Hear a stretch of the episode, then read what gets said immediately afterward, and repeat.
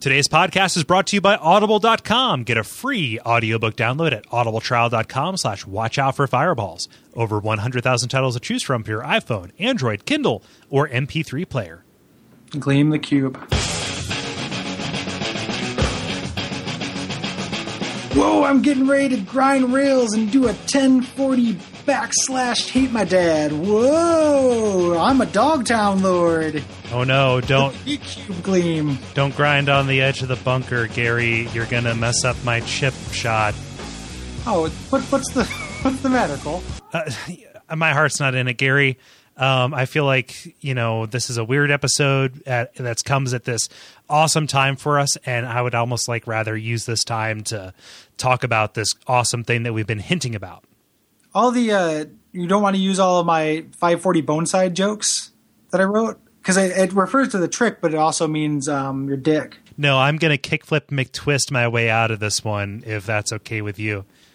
All right. Okay. Uh, it's like do unto Air Christ as you do unto do unto us. Yeah, let's. Uh, I'll go with it. Let's uh, let's talk about this thing instead. Yeah, yeah. So we'll try and make it quick, but we want to let you know what's happening. So uh, we want to do a live show.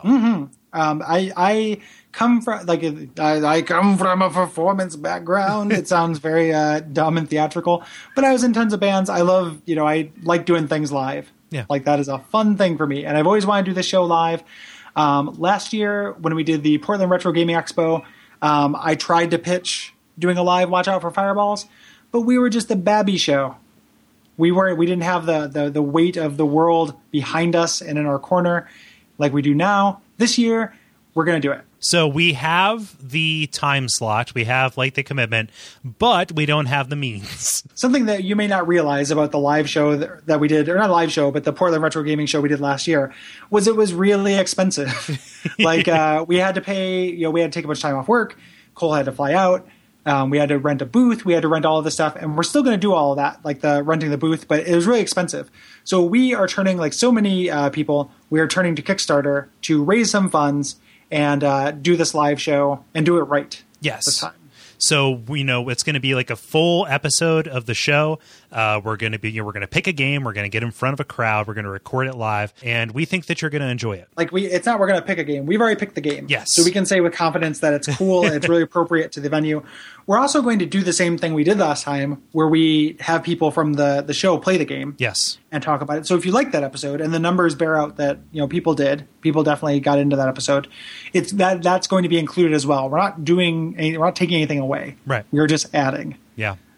so, so a, a regular episode of the show on this thing in front of a you know totally different energy in front of people, um, something we really want to do. It's going to have the kind of crowd, you know, live responses. Your responses are still going to be welcome. All of that stuff. Probably going to be a big episode, big extra episode mm-hmm. all together. Um, and it's going to take you know equipment and all this kind of stuff that we uh, we can't afford. So our goal is modest. We think that the rewards are pretty cool, and we have some awesome stuff planned that kind of surrounds this. Uh, you know, vis-a-vis stretch goals, um, some some you know some announcements that we're going to make during it. So this is kind of a general push for you know for for for WAF centered around this live show idea that we have. Yes. So included in that, and just in the interest of full transparency, because uh, I can speak for Kole in that uh, we hate uh, people misusing this kind of thing, and we do not, Right. you know, and we both feel goofy asking for money or asking. We feel weird asking for iTunes reviews, which like that's that's what podcasts are. like that's the currency here, and we still feel weird about it. So we're not self promotional dudes.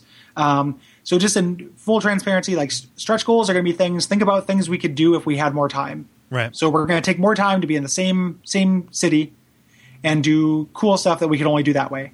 And uh, anything that we do, you get for backing backing the show.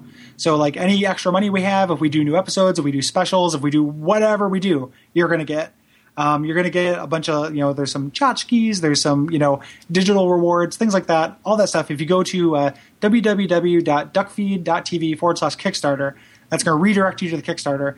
You can check it out. You can watch a really funny video. Kole edited the shit out of it. Super good job. Um, you know, we had some help, and but it came together real well. We're both real proud of it. And uh, and and support the show. So you'll have a month. You're going to be hearing about it across the network. You know, at least this episode and the next episode of WAF, and then you know Yeah. we'll have a little bumper on everything. We apologize for invading. Yeah, everybody. God, God help you if you know me in real life, because, because you you are going to hate me for for thirty days. Um, but just we're really, I mean, we really want to make it happen. Yeah. like it's just it's it's a it's going to be a real fucking neat thing. So go to duckfeed.tv slash Kickstarter, check out the video, check out the rewards, see, you know, how that strikes you. And we will be more than happy to answer any questions that you have about it. And we hope that you are as excited about this as we are because this is a really cool thing and we want to do it for you. So do you want to do this show, Gary?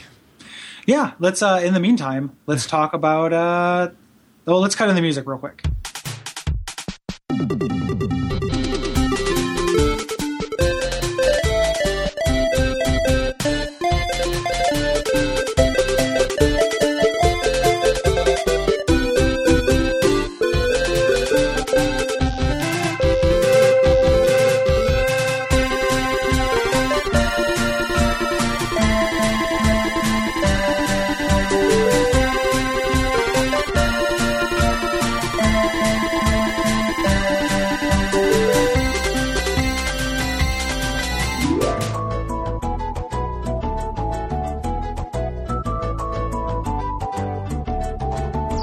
My name is Gary Butterfield, My name is Kole Ross. and you're listening to Watch Out for Fireballs. It is a retro video games podcast. And this week we are talking about two games. Well, two series. One series, one game. Oh, God, help. No, no. but we're talking about Mario Golf and Tony Hawk's Pro Skater 2. Yep. And uh, so, side A, we're going to talk about Mario Golf uh, first, and then we're going to talk about Tony Hawk 2 in the second half. Uh, bear with us; it's a weirdo episode for us. We've never done this, and uh, let us know what you think because we have some other cool games we'd like to do in this format. But uh, it's gonna. This is a pilot run. Definitely. we're doing it live.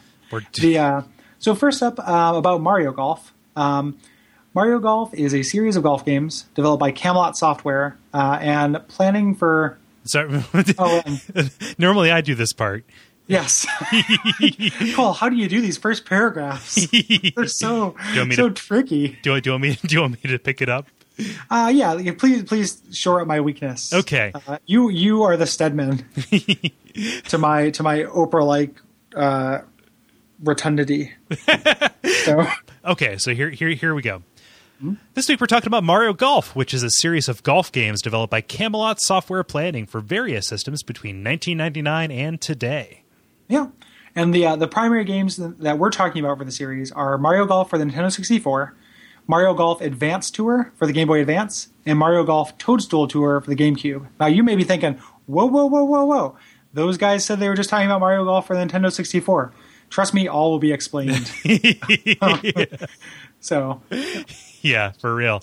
So um, each of the games uh, pits Mario characters against each other on the golf course, the links, as it were. Not not the cat, not the Atari system.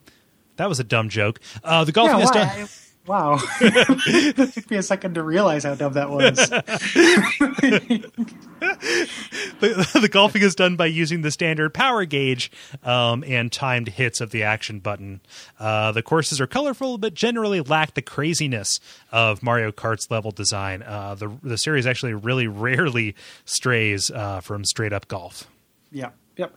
And uh, there are a couple of special modes, mini games, and stuff, including mini golf and ring shots, um, which challenge you to use the various controls that you're given in unexpected ways. So most of the time you're still golfing, but they kind of do, you know, some monkey ball esque, crazy taxi esque, Yeah. you know, challenges within that control set and world. Um, so when we talked about, so uh, when we started playing, or I don't know if you had the exact same experience as I did, Kole. I, I had a pretty close experience, I think. I was playing Mario Golf for uh, Nintendo 64, but on the Virtual Console, and uh, you know I sent a, a text to Kole at some point, and I was like, "Man, there's not much to this," Yeah. and uh, and he was like, "Yeah, I, I remembered it being you know kind of a fuller experience."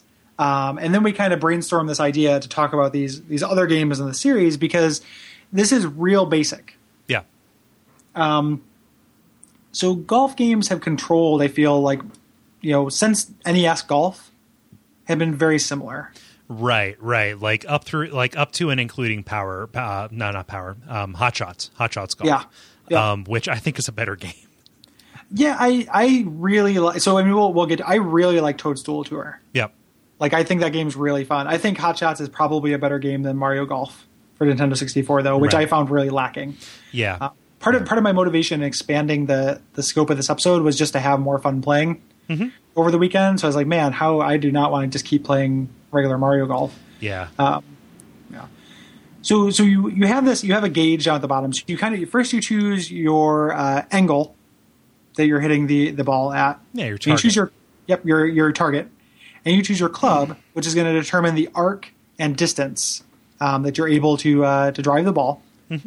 And then you have a um, a power meter that has two. It's kind of a clever thing, right? yeah. like this this dual controlled thing. Like you press the button once to set in motion, goes to the end. This is the potential of the power that you're using by like kind of by percentage. right. So uh, and then at the the other end of it, there's an accuracy bar. So if you can double do, you know do the tap and then tap again uh, perfectly, you'll do exactly what you want Right. In the thing. And otherwise, it'll either be it'll fall short or it will uh, be off center, or slice um, in in various ways. Right. Yeah, and you know it's it's very similar to. I mean, okay, so golf is pretty. Com- you know, hmm, how am I going to it's say not this? similar to golf at all. Yeah, I was gonna I was gonna say, but like, but but but the idea of like sometimes you intentionally want to hook, or sometimes you intentionally want to slice. Yeah. and as you gain kind of mastery over this really simple over this really simple thing, like you you you get that control. Right, Yep. and and there's this other wrinkle, which is like uh, aiming your placement on the ball. So if you hit it real low, you're going to go up high. Oh, yeah. um, and you may potentially get more distance, but you're going to be at the mercy of the wind. Whereas if you if you hit you know kind of top the ball, it's going to go a little bit lower um, and maybe go you know go pretty far um, on the roll, but uh, you know it has more of a more of a chance of hitting obstacles, right? Yeah, and and something that so that brings up like kind of the most interesting thing about uh, video game golf as a, and this is true of all video games, but it's really underlined here. Right. Um, is that there's kind of two separate uh, win states for what you're doing. There's the you know planning, planning to do the right thing, and then doing that thing correctly. And you can be wrong in either either step Right. right? So it makes it kind of interesting. Like you can do the you can choose to do the right thing and just not execute it correctly, which is which is always true. Like you can you know miss a platform in regular Mario, Right. That's fine, um, but they're really clearly delineated. Like this uh, this setting things up and this execution phase are intertwined in like a platformer or another video game or even another sports games, as we'll we'll talk about next. In this game, you have a very distinct planning phase and a very distinct execution phase Right. and it's possible to succeed or fail in either one. Yeah. And it's one of those rare cases where like getting a nice shot can really really mess you up because nice Yeah. shot doesn't mean like you did what you were intending to do and you can like really really overshoot what you were trying to do. Well, So- a, nice, a nice a nice shot just means you do because you can make it. Uh, it does mean that you did what you're intending to do. Like what you, it means you got the maximum power. right. And maximum, maximum power isn't what you're always trying to get for. Well, know. in yeah, in Mario Kart 64, Mm-hmm. in one of the cool things about Toadstool Tour, and I don't know if you can do this in Mario 64, and I just didn't figure it out, is you can move that maximum slider wherever you want it. right. It's something can that happens that in uh in the advanced one. Yeah. Yeah. And that, that's a that's a big big help. It's a big innovation. Like Yeah. Mario Golf for the 64 is kind of like the the soil bed Mm-hmm. that uh, both Advance Tour and Toadstool Tour kind of came out of. Yeah. And Toadstool Tour is like an evolution and a better version of the Nintendo 64 one. Mm-hmm. And Advance Tour has a bunch of other cool wrinkles Right. To it as well. Yeah, but uh, you know, it, it's it, it's it's a good it, it's a good golf game. Yeah. Like I've played plenty of golf games, um, Mm-hmm. you know, and played plenty of actual golf actually, and uh, it's it's satisfying when you get that good hit. It, Mm-hmm. it, it makes you feel good, right? Yeah, yeah, it's it's uh it's true. I've uh I've never. What was I say? So I haven't played any golf games that weren't in the Mario Golf series. Okay. Other than uh, Hot Shots for um, PlayStation One, I think, like one of the PlayStation Hot Shots. Um, and I've only gone golfing once, like real golfing at like a pitch and putt. Mm-hmm. Of course, I'm really good and really enjoy mini golf. Yeah, Um, so that was kind of my golf background coming to this, right. and, and the extent of it. Yeah. I expected, uh, you know, like going back to it, like I think in my head, I you know this the, the, the, there was more mini golf type stuff to this. Like Yeah. you know Yeah. like golf course design is one of the closest things you're going to get to like level design in a game eh, like in real life. You mm-hmm. know just kind of like this is an environment that somebody created to force you to make decisions right? So every golf course kind of plays differently just depending on who made it depending on what the natural terrain is you know like a lot of the courses around where i grew up had a lot of trees around them et cetera et cetera. It's it's real life level design kind of like in the way Yep. that architecture is except this is all in service to a game. So it's real interesting. You look at these course designs they're like you know except for like the crazier ones like towards the end where like it, you know it's shaped like mario characters like it is like the the, the variances are specifically like golf course kind of things like oh the fairway is narrower or oh they ringed the uh the, the green with with, sand traps you know Yeah. Yep. And the uh, that's a real important point. So, like, one of the things I want to talk about in generalities um, for this episode is the Mario as other, you know, in other genres. yeah Like, um, and unlike a lot of the other games in the series, the ones developed by by Camelot at the very least, so not uh, not the RPGs and not Mario Kart. Um, this is just a golf game, Right. Like, there is nothing that being Mario adds to this, other than him being a brand right right? Um, even down to like the you know the worlds. Like there's no there's no power up system. They haven't taken something and done like a spin on it. You know, Yeah. which uh, I would like. What do you think about that? Like, do you think that that was ever, you know, can you think of r- good reasons not to do that? Is that a missed opportunity, or is that uh, you know just something that wouldn't work with golf? Like I'm talking about like power ups. I'm talking about like uh, you know more creative hazards. yeah You know, I, I'm only I'm only mildly disappointed by it.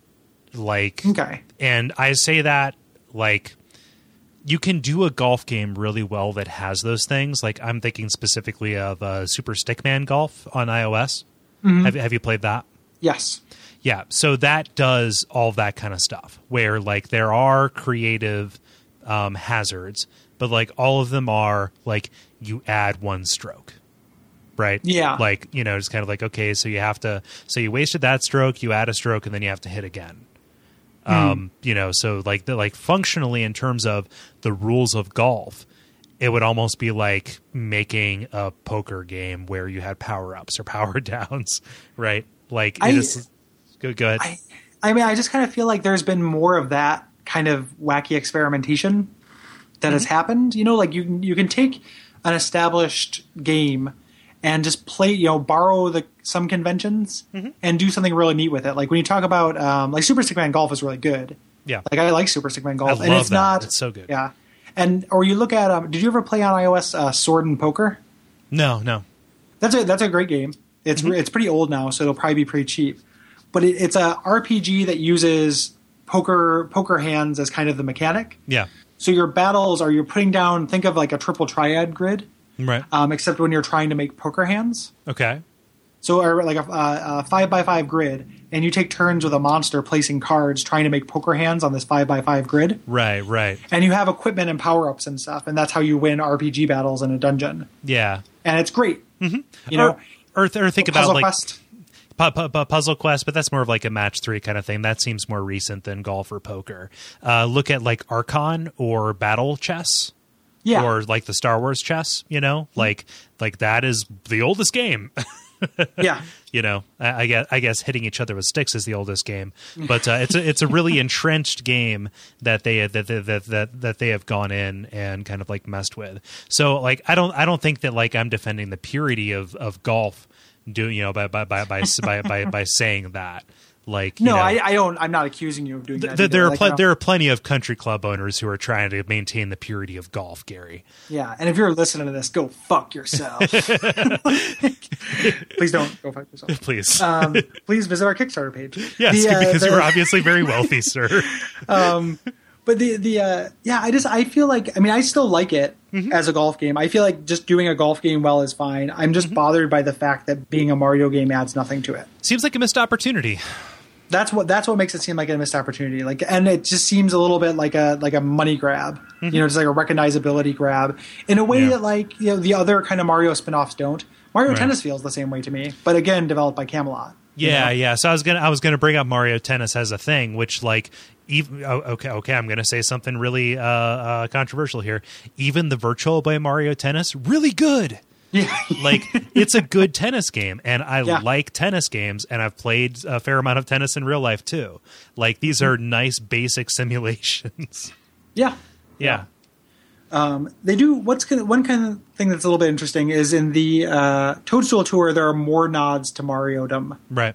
So like there is a you know the, so the we should talk a little bit about the courses and how they kind of they ramp up difficulty. Right. So they introduce you know the same way a video game would they introduce like higher winds, they introduce sand traps, they introduce you know other kinds of hazards Right. as you advance on the courses, and they're semi themed like Mario things in 64, and much more explicitly so in Toadstool Tour.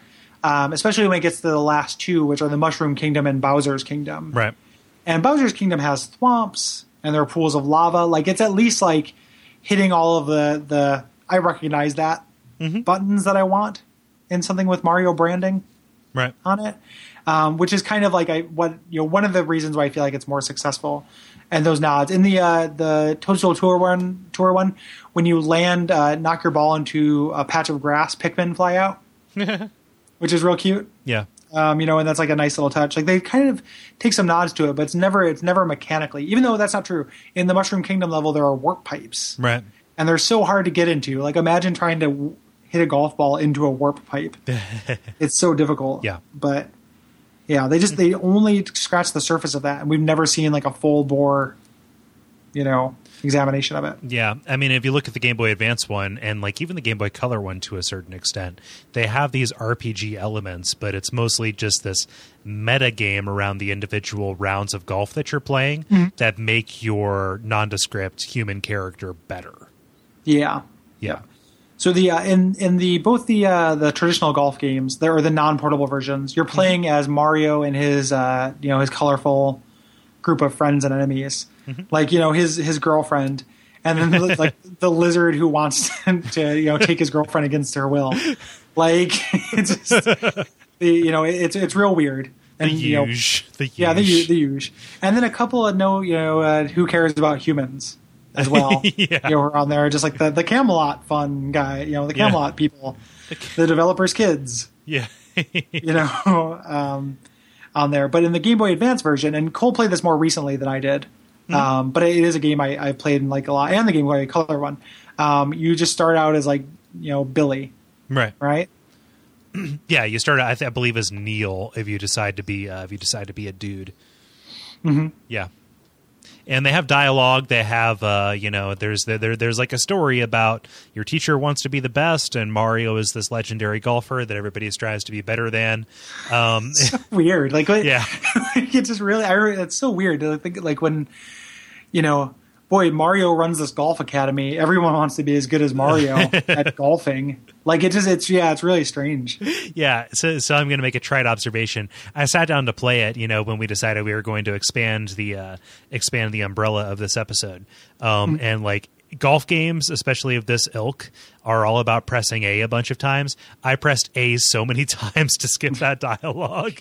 Yeah, yeah, because it's not, it's not well written. It's like, wait, wait. Oh no. Oh, I was just stopping to look at this school. Yeah, it sure is impressive. Hey, do you think that Mario golfed here? Uh, I don't know. Let's ask Master. It's like it's like a plot of like a like a a really bland, uh, like I was gonna say made for TV movie, but those tend to be more scandalous. It's like it's like like Christian after school tween television. yeah. You know, it's like uh, it reminds me of um, you know uh, early the early part of the 20th century.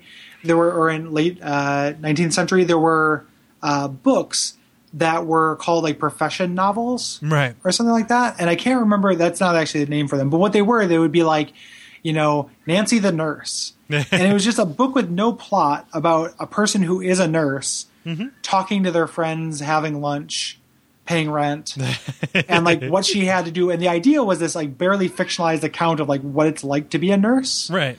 But they were published alongside with like Moby Dick. Like they were novels Right. and uh, and there that's what the plot of this thing reminds me of. Like the dialogue is like that. Like there's no conflict. There's no like you might have like a rival. Yeah, you do. it. Yeah, you do. Yeah, but that, that's not That's not great. That's not that interesting. Yeah. Yeah.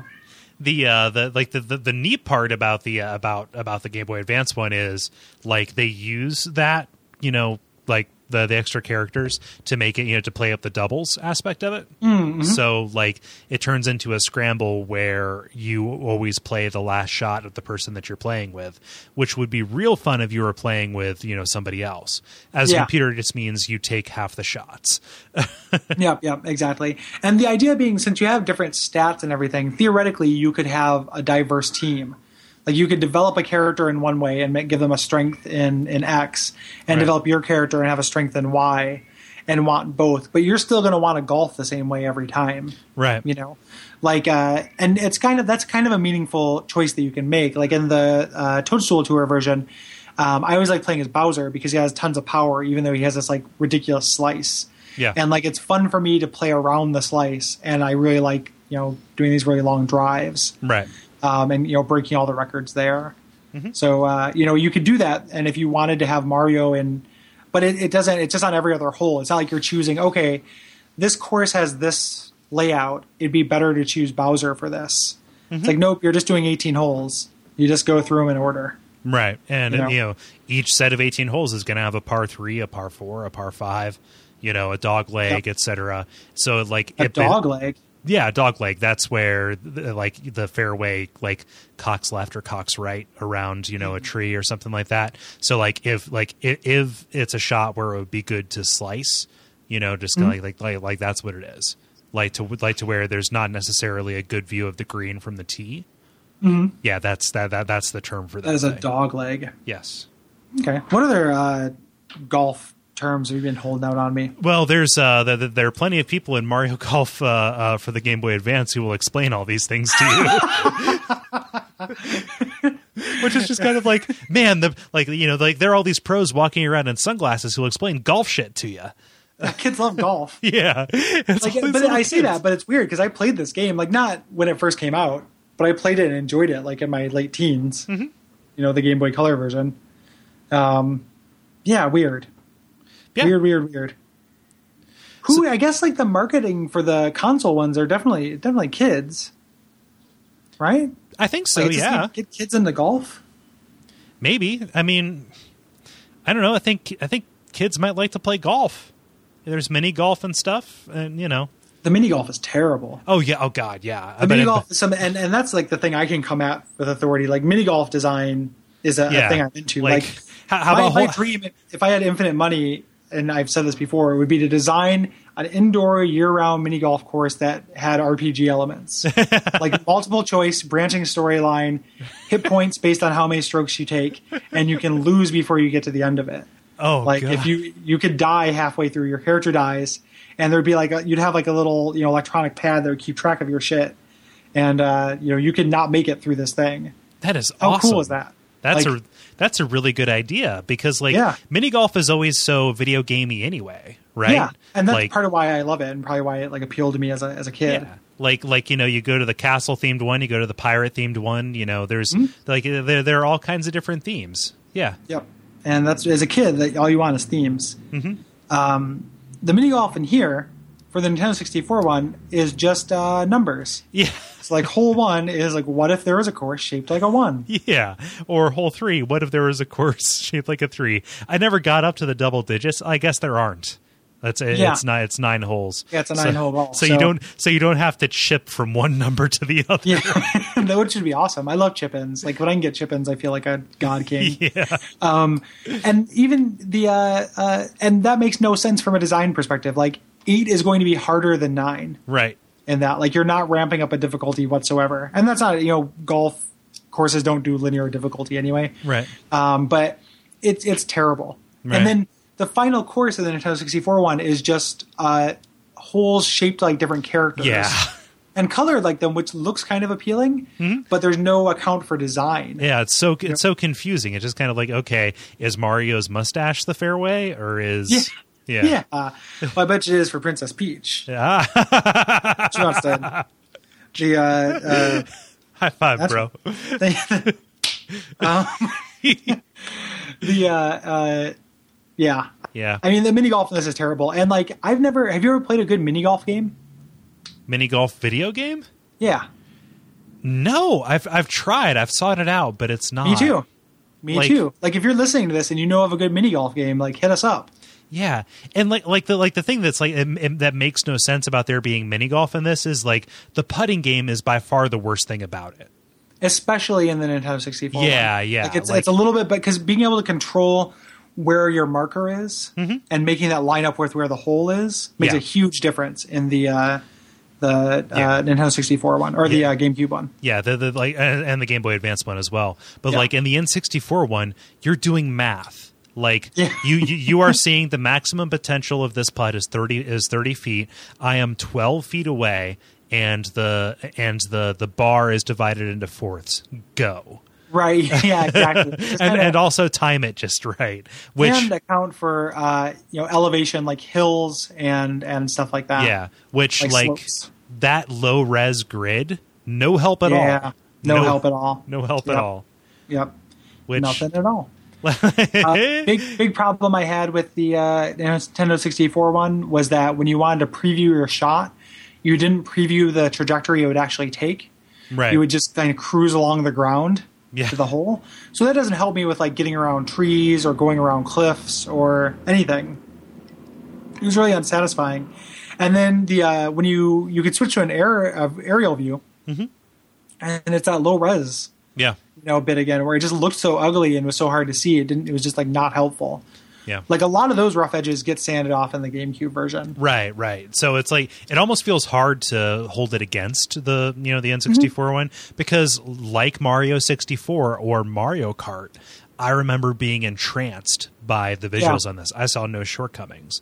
Yeah. You know, and just like Even it's though the just people, yeah, they look a little worse than Mario 64. yeah, oh like god. Mario looks a, like blockier and worse. Yeah.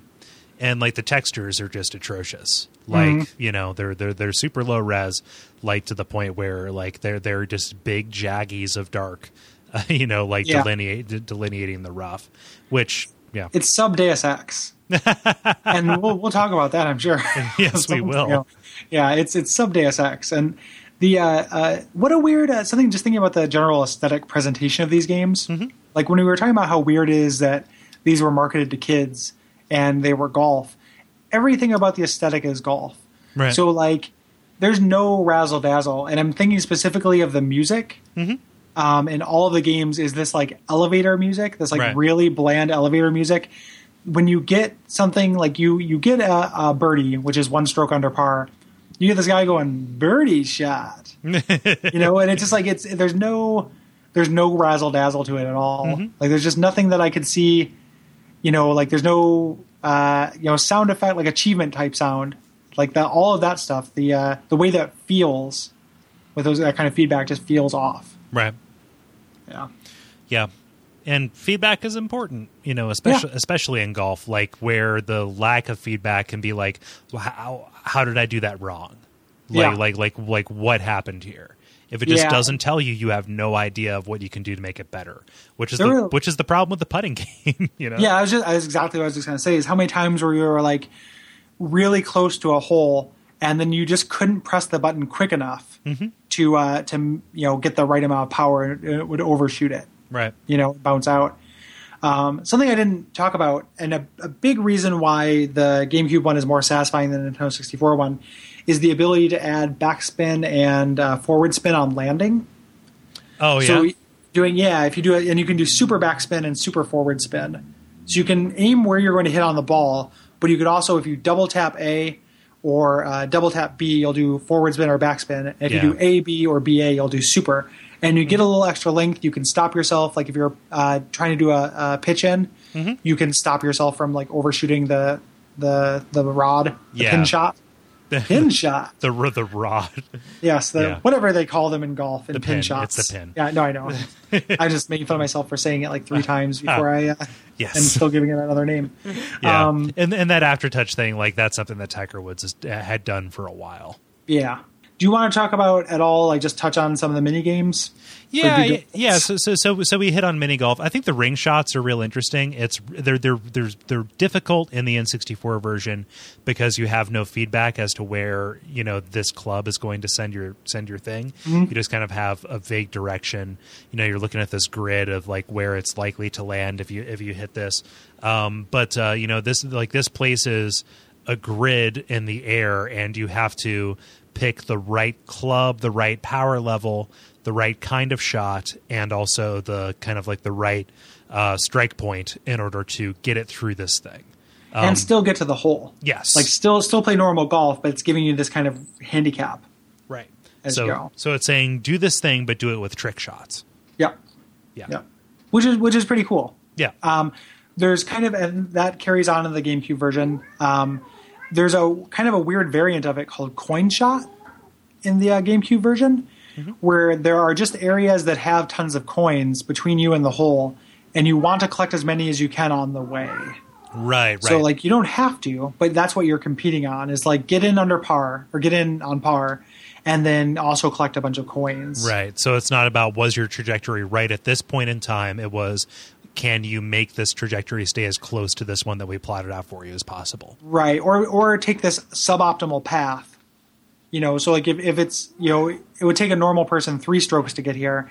If you can do it in in two, you can make this little side jaunt to this area full of coins. Mm-hmm. And then go from two from there. Yeah. And still end up in, in, in par. So Which is kind of what you want in a Mario game, like a in a Mario golf game. Like the like mm-hmm. those those extra here like here are the rules.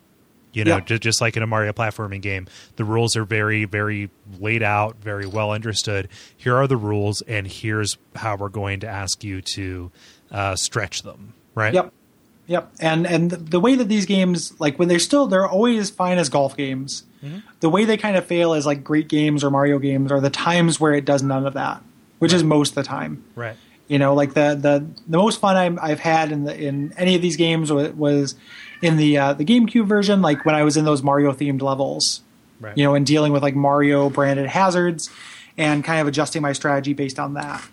Can, can, can I can I can I take a slight detour here and talk about Yeah. just how gross it is that we're referring to Mario as a brand? Yeah, yeah, but I mean, they were referring to him as a brand when they pitched this. Like that's why he's being used. Yeah. You know, it is gross, but it's not gross on our behalf. Right. You know, Yeah. Uh, it's just you, I don't know. It it it's it's it's just yeah, so it's so I, cynical. I hate it. I never, yeah. I never want to think of anything as a brand again in my life. Like I, I hate marketing. Like so much of my life is motivated by hatred of businessmen.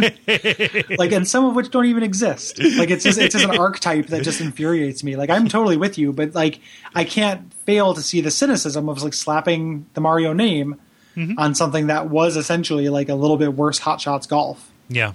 You know, you take like Hot Shots. Hot Shots has the worst aesthetics. You know, like Yeah, it's- you know, who, you know, those characters look terrible. They look like Right. Bratz dolls. Um, yeah. Yeah. The uh, I want to tell a real quick golf story too, and then we can maybe switch on, go on to side B. Okay. Um, they haven't done it in a while, but the first year I was in Portland, there was something called Smash Putt. Have I ever told you about this? uh no. Um, if you ever see it, drop everything to go, even if it means you have to travel like to. I don't know how it works in your like hill people part of the country, but like if you whatever the next big, uh, so like you have to go to Columbus for this. Okay. right? Like how far away is Columbus? Two hours. Two hours. This is worth two hours for you. Um, if you uh, uh, see how I'm just valuing your time for you, Yeah. sorry. um, but like you see this thing, I think you'd really enjoy it. It's worth going to. It is a traveling uh, mini golf exhibit where all of the holes are designed by artists rather than and artists and engineers rather than people who craft mini golf. Right. Yeah. So Yeah. it's it's 18 holes where like one of them is instead of uh, golfing, you have like a American Gladiator style cannon, and he loads you up with golf balls, and then you have this like hanging garden of pots and pans and holes in the wall you have to hit without trying to trying not to make noise. or one of them is a uh, looks like a normal green, but there are mechanical ramps in it that someone else controls while you're getting through it. Really. So like somebody you're golfing with. Yep. So it's and confrontational. Well, some of there are all kinds of things. It's 18 different ideas for like spins on mini golf. right. which is like the real life version of what this game could be. Right. You know, like um, there's one where uh, you do a wheel that's a scratch and sniff board, and then depending on what you smell, you go towards a hole that's branded that way. so, like if you smell grapes, there's a bunch of grapes next to a hole, and that's the one you want. Yeah. Um, it's awesome. There's like one that destroys your golf ball. Like you go through it, and at the end of it, there's just a drill that puts a huge divot in your golf ball. And then, like, I kept it because it was like, oh, this is awesome. Yeah. this is a neat. Uh, you know, um, I think they're based out of Seattle, but they've toured before. Right. Um, right. Smash Putt, well worth anyone's time who's listening to this. Yeah, it's no. really cool. It looks like, it looks like their last tour just Oh. ended uh, April 28th. And they serve liquor. Oh so yeah. they rent out a building and they you get really drunk and do all of this stuff. Huh. Like Yeah. it's awesome. That sounds like the best time. it's it's it's literally like one of the coolest things I've ever done. yeah. So I'm going to sign up for their newsletter. yeah, I recommend you all sign up for the newsletter. um, yeah. So I think that I mean, is that do we have anything else to say about the Mario Golf series? I don't think that I do. I mean, just kind of like I like a good golf game, um, Mm-hmm. and it's it, okay. This is one of those rare instances where the other thing has been kind of invalidated or obviated by a newer, better thing for me, Mm-hmm. which is like I want these games to be portable. Um, so I can play them wherever I want to, kind of like Mm-hmm. at my pace. That's something, you know, that's a statement. And I want them to be goofy and fun. And Super Stickman Golf has entirely filled that role for me. Every time I sat down to play this, I was thinking, man, I would really like to be sitting with my iPad and playing Super Stickman Golf. Yeah. yeah, because you're kind of you're doing the same thing. Like you're controlling angles. Yeah. The same way. You know, you're you're doing you're doing the same thing in that. Mm-hmm. And you know, there's there's one less dimension, but that's Yeah. Yeah. Yep. Yep. So that, that that that's really all that I have to say about about Mario Golf. I still think that they're perfectly fine games, but in terms of imagination, it's just it's shocking to go back to them and see kind of how basic they are. Yeah. Yeah. And I would even do like if they did a Toadstool tour on iOS, I would be into it. They, I mean, Oh, of yeah. course they won't because it's Nintendo, but I would still be into that. Like it's still a fun game. There, uh, Camelot well- is making a uh, a Mario Golf for the 3DS this year. Oh, that's pretty neat. Yeah, yeah, which I'll probably buy it. yeah, and they could do they could do take advantage of the 3D. Yeah. Like I could see that uh, working out real well. Somebody make a really good mini golf video game. Please do. Yeah. Or Like, you'll- if, you'll- if there yeah. is, tell us about it. Like, Mhm. don't reinvent the wheel if the wheel's out there, man. Yeah, and some some uh, you know somebody give me uh, MacArthur Genius Grant for that mini golf indoors twenty four. Because tell me that isn't one of the best ideas you've ever heard. It would be so good. And then you could you, you'll it could be like a year tour. Like this year is like you know the Cavern of Kobolds, and Yeah. next year could be you know like a, uh like a space themed space Oh, themed yeah. one, Dude. and you could just dress it up with different metaphors, like tell the cows came home. Yeah, no, you could do like a cyberpunk one where Yeah. you have to wear special helmets and glasses that make the balls glow. Yeah, yeah. Like the uh, the uh, in Portland, there's a uh, pirate 3D blacklight mini golf, and uh, in downtown, which is exactly what. It, Downtown. yeah, which is a, yeah at all times. It's like that Dinosaur Junior video. Um, the uh, it's it's exactly what it sounds like, except one of the thing the big design problems with that is that the designers forgot that real life is 3D. so the 3D part of it means that you're wearing glasses. Certain things are covered with a paint that make them pop up to appear closer to you, and certain things have a paint that make them appear further away than they actually are. All the while still being 3D, the same way. Are, are all the floors padded? Uh, yeah, it's carpeting. All the floors and corners are padded. They should be though. It seems like a like just a shin banger's paradise, like, like the fifth track on Chinese democracy. But like, like it just it, it's it's not as fun as I want it to be, um, because it sounds pretty cool. Um, Yeah. it's real hippie and uh, it's real musty because it's underground, Oh yeah. And the uh, the design is actually terrible. Like it's all right angles. Ugh. Like everything is right angles. So there's no like satisfying curves and stuff. Oh, that's another thing about the uh, about the mini golf is like so so much uh, so many fun mini golf holes are uh, like you, you know you have to ride a rail or do like a curve Mm-hmm. kind of thing. Like it is so laid bare that the angle of incidence equals the angle of refraction, and that that just Yep. like it's gross. yeah, yep, yep. There, yeah, there's very little nuance. Yeah. to it because of that. The, so so so in in, in this in this me, you know Portland mecca. Like, can you just like do like do these places serve alcohol, or are they primarily children's establishments? Um, that one, so Smash Putt did. That one does not serve alcohol. Um, the underground one, and it's actually not very good. Mm-hmm. Um, in a suburb, like about a half hour away, there's another mini golf place um, that you can drink inside of it, but you can't drink while you're mini golfing. Yeah, and that's actually a really good mini golf course. Um, it doesn't. It's not that flashily designed. Like it's all like kind of miniature houses, right.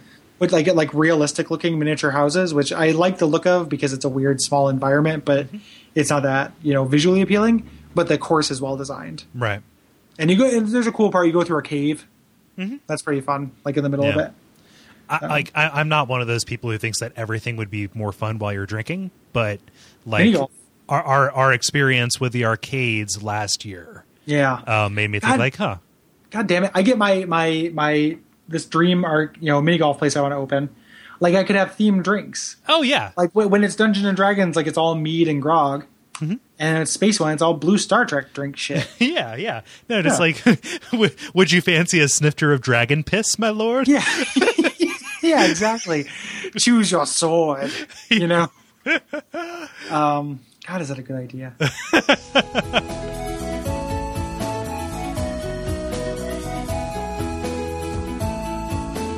As we said at the beginning, this episode is brought to you by Audible.com. And for you, our dear listeners, Audible is offering a free audiobook download with a free 30 day trial to give you the opportunity to check out their service.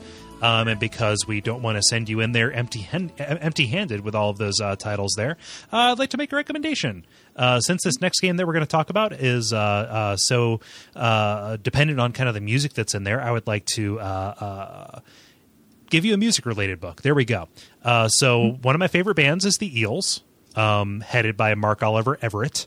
Um, and uh, most of his music is pretty autobiographical. And if you're interested in, the, in those stories, uh, he actually has an autobiography that he's put out called "Things the Grandchildren Should Know," and uh, it is on Audible. It is really good. It's really sad, um, and uh, it is narrated by their guitarist, the Chet. Um, and yeah, I, I think that it's. I think that that's a good way to go. I I have nothing. nothing you have to nothing to say about that. Yeah, I'm, I'm, I've only heard a couple of Eel songs. They didn't do it too much for me. I've never read that biography. Um, So we can exit this. This is the, that is my personal recommendation. It is my prerogative, Gary. no, absolutely. I mean, I'm not calling you out. on it. I, I just know. don't know. I just can't add anything to it. I just, I just, I just like uh, adding more conflict, like like responding with disproportionate defensiveness to I minor think- slights. That's neat that eels can create electricity. Yeah, there we go. so, So if you want to learn more about eels, where should they go, Kole? they should go to download their free audiobook about eels uh, today at audibletrial.com slash watch out for fireballs. Again, that's audibletrial.com slash watch out for fireballs for your free audiobook.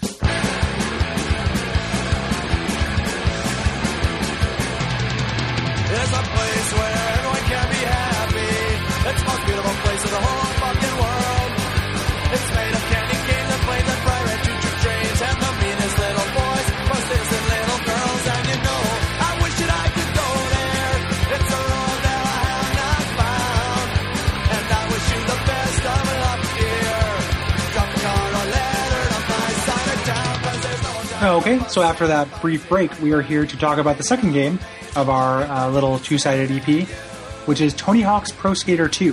which is a skateboarding game developed by Neversoft for every system under the sun in the year 2000. In this game, you play as a skateboarder who has to do tricks and accomplish goals in various locales and skate parks throughout the world. Um, as you amass money, you can buy more skills and tricks uh, to make it easier to amass more money. Yeah. Uh, Tony Hawk's Pro Skater 2 added manuals to the series, making it easier for you to link grinds and kickflips together, making huge combos a possibility. Uh, later games in the series would add more maneuvers, which made it impossible to not be in a combo at any given time. Yes, I'm still in a combo from Tony Hawk 4. or Tony Hawk Underground 2 was the last one I played, actually. I kept Yeah? to the series well after I should have. Yeah, wow, that's that's a bit much. Yeah, I'm, I'm a big fan. I love it. It's good. The series. Yeah. I think the And, last uh, one I, I played Proving Ground, hmm. uh, but that was after a long hiatus from the series. I, I, I- playing this multiple like playing this made me think multiple times like I should check out like uh you know, one of the newer Tony Hawks. But then I realized, like, actually, no, I should probably just get Tony Hawk 3 or 4 Yeah. and, and play it. Not that there's anything wrong with Tony Hawk 2. Right. Like, uh, this, this game is great. It's fucking awesome. Yeah, this is so fun. Um, yeah. So again, you know, non-traditional uh, episode. So the way that uh, these games control, and they've, I feel like they've, there have been skating games before this, right? Yeah, So there's yeah, like there was- 720 degrees Yeah. and 720. uh, Skate or Die. oh god, um, skate or die. Man, Skate or Die 2. And that's that awesome song. I love those games. yeah. Yeah. Well, those- Skate, Skate or Die 2 is fucking bizarro because like Yeah. that would actually be a great game to do for Abject Suffering because Yeah. like it's really weird. Like Mm-hmm. you have the half half pipe mode, which is not too dissimilar to this. Right. Like you're entering in, and then uh, but without the exploration and kind of making your own, you know, uh, fun out of it. Right. And then the uh, the platforming mode where you just do all of your platforming but on a skateboard. yeah. Yeah. like it's that- just really hard to do. It's like a platformer that's like really difficult. yeah. Um, this has this does not do that. Um, the uh, they I feel like this game perfects like you know arcade skateboarding, mm-hmm. and the, and the first one did too. This is just kind of the one we picked because it's kind of uh, like similar to like Sonic. You know when we did Sonic two or Sonic three, Right. Kind of picking something close to the apex to the series. you know, you can have these conversations like, uh, uh, gosh, Zach from uh, Video Games Hot Dog and Advice Hot Dog, he said, like, the best Tony Hawk game is the one that you played first, and everything afterwards adds perplexing bullshit that overcomplicates it. I, I couldn't disagree with that more. Yeah? like I played I played the first one and was really into the series until like relatively late. Yeah. So, Like, so they, get, like, they get better. Like adding to your vocabulary was not intimidating to me. it, rough, it roughly holds true. I think that three was the apex of the series. Three is really great. Four kind of did. There's actually a really good errant signal video on these. Oh, yeah? That like I, I hate to ape that guy, but he oftentimes puts things I think into you know really well. Um, yeah, where he talks about three and four being kind of the apex, and four actually feeling the best, but having too much bullshit Right. in it. Like it's like when they started getting all jackass. Yeah, yeah, and like that's why Underground was a real big turnoff for me. Like, Yeah. like any and all of it, which is which is kind of like three. They added Bam Margera as a skater. Okay, fine, but then like, oh, winter is coming. yeah, like, like Bam Margera gets added to your game. And this is as somebody like I mean, this is only tangentially related. Like I have an appreciation for Jackass. me too. Oh god, I love Jackass. Like those movies are really funny. Mm-hmm. Like really funny in like their in their silliness. Like it's not just violence. Like if it's just violence, it's the same way like the Three Stooges is just violence. Which like I don't like the Three Stooges, but there's not, there's something there, you know. But like they're so silly Yeah, you know it's just so fucking silly that i can i can get pretty into it Yeah. and uh the uh but in video game form it's it's terrible like Right. it just doesn't work at all yeah, Um. yeah i don't yeah I, I i thought the tony hawk games got better at least up until three right. like tony hawk 2 is a way better game than one and i started with one yeah, Um, so the uh so you, you just kind of you control your speed um really cleverly you don't press a button to jump you release a button to jump right. which is really satisfying. Yeah. Like you kind of will hold it up in the air as long as you want to be in the air, and then put your finger back down. Mm-hmm. You know, to uh, to land. You don't have to put your finger back down to land. So you never land if you don't if you don't press the button again. What does it? It doesn't control it. You know, you land when gravity makes you land, much like real life. gonna- But uh, I would do that because it would feel kind of like, what? you know, that, that kind of way. And then you have a, a button for grinding, a button for kick tricks, a button for flip tricks, and then buttons that uh, spin you. right. and that's essentially it. And like what this game does that's so awesome is like it gives you some goals, but essentially just drops you in the middle of a pl- like various playgrounds to find your own fun and your own kind of like runs and combos. Yeah, and like different courses are designed for different styles of play. You know, some of them have more have more quarter pipes and stuff like that. You know, you, like your characters are broadly specialized in terms of street, which uh, focuses on grinds and things like that, and vert, which is focused on kind of like grab tricks, or you can be all around. But in any given one, you can kind of like naturally gravitate towards towards whatever kind of line you want to make. Yep. Yep. And I, I found, and this was true when I first played it and found it here, is that like you kind of you gravitate towards a certain kind of play, and then you work your way towards the area and the level that is best for that. Right. um, the challenges will will you know require different kinds of play. So some some like uh, goals are easier to get with somebody who's really good with vert. So you know, a lot of them are easier for people who are really good with the street. Yeah. But if you're just trying to get good scores or just trying to you know rack up a high number for fun, you can find the area that works for you. Yeah. Um, I was always a vert skater. Yeah, me too. That that for some reason that felt more satisfying. Um, I feel like like Street is trickier, um, just because it requires a little bit more dexterity to it. Like it's a little bit more timing sensitive. Um, like grind, you know, grinding, like maintaining that balance. There's a lot that happens there, especially if you're going to be doing the manuals, um, Yeah. where where you, you're watching so many meters, and that kind of tilt and la- lack of balance um, accumulates. Yeah. So like I liked Vert because it felt grander. Um, the numbers were bigger, at least for in, for individual tricks, Mm-hmm. and um, yeah, and because uh, it was it was harder to fuck up. There was more potential in street skating for higher scores. Yeah. Like I got better at street street skating, and this game, you know, in, in my Tony Hawk career, the uh, this is the game that that has the level that I I have my high scores on, um, which is in the uh, uh, Venice Beach level. I can get around five hundred thousand points in a trick um, using kind of a mix of both. Right. Um, but usually, you want like if you're going to do both, you want to end in a in a uh, half pipe right. Trick because um, this this is the last game in the series where you have to end mm-hmm. at a half pipe. You get a reverts in, the uh, in the next one. Yeah, in three. Yeah. yeah, which, is- allows you just yeah. Yeah, it's it's like a it's like a manual, but for but for grab tricks.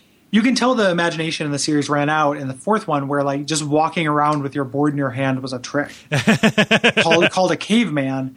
And like anytime I'm carrying a skateboard, I'm doing it. Like I should just be racking up points. Yeah, Left and And right. that's Like, why you have that combo never ended. Yeah, exactly. Yeah, I'm still doing it because there's just a version. There's like a save game with this little ghost Tony Hawk's. I'm like, no, help me! like just carrying a skateboard and just Yeah. walking around. You have an arbitrary timer when you do that, but it's pretty dumb. Yeah. Um In this one, it still it still works. Yeah. Um, so, like, I, I want to like ask you kind of a bizarre question. How do you hold your controller when you're playing Tony Hawk? Like a like a controller. Like like a controller. Yep. Okay. So I take my hand and I turn it into kind of a claw. Yeah, you do the claw grip. I do the claw grip where my middle finger is on the right uh, the right trigger. Uh, Mm-hmm. My thumb is on you know, is, is manning um and and and like on, on a PlayStation the uh, the, the the square X and circle, Mm-hmm. and then my index finger is up to hit the triangle to do to do grinds, right? So I'm Yeah. using I'm using my, my my thumb and index finger on the uh, on the on the face buttons, and it's been like that ever since Tony Hawk One. Like I can't play this game normal.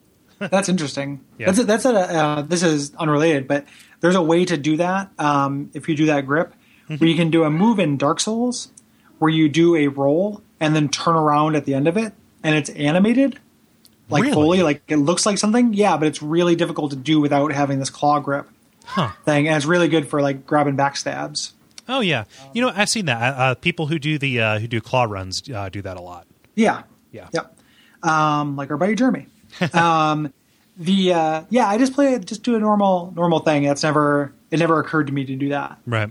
Um, I can see how it worked because like when I first played this game, like I picked the or the first one I ended up playing, and this one was just like when I was riding high on Tony Hawk Fever. Yeah, me too. The first one was a real like take a chance moment because the games have been really critically acclaimed up until they all of a sudden weren't. Right. And uh, and I was just like, this game is getting nine out of tens and tens out of tens.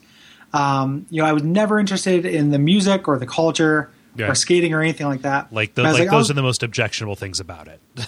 right, or or so I thought, and then Yeah. ended up coming to like like some of this dumb shit. Yeah. Um, so I was just I took a chance on the game, and it played like there was nothing I was playing that was like this. Mm-hmm. And I would argue that like it like this is not this is a really weird game. Mm-hmm. Like it's not a sports game in the way that you know a hockey game or a football game is. right. It's it's one hundred percent like an arcade game in like the way a Geometry Wars is an arcade game. Mm-hmm. You know, it's about like high scores and good runs with uh, a limiting, you know, a, a limiting factor. Be that you know, it's a time limit in this, or it could be, you know, the the point at which enemies become unbearable in in that. And uh, it took me a long time to figure that out. Like, I don't have to like skating. This is just a really well designed arcade game. You know, Yeah. and uh, yeah, Like it is a make numbers bigger game, and I think that it really benefits from that from that time time limit. I mean, Yeah. two minutes. You know, like Yep. That is more than enough time to like see a bunch of this level and like it, it, it- focus on one of these goals and like find these lines and like figure out what is the optimal path through this thing. Like I don't think this you know series does well without that two minute time limit. Yeah, yeah, that makes a big difference and makes it uh, much harder because it's not really about the goals. Like you have to make your own level in this and make your Right. own make your own fun. And I would go, you know, I'd be like, okay, this run I'm gonna do all the score things. Right. You know, I have ten minutes to get to whatever the top score one is.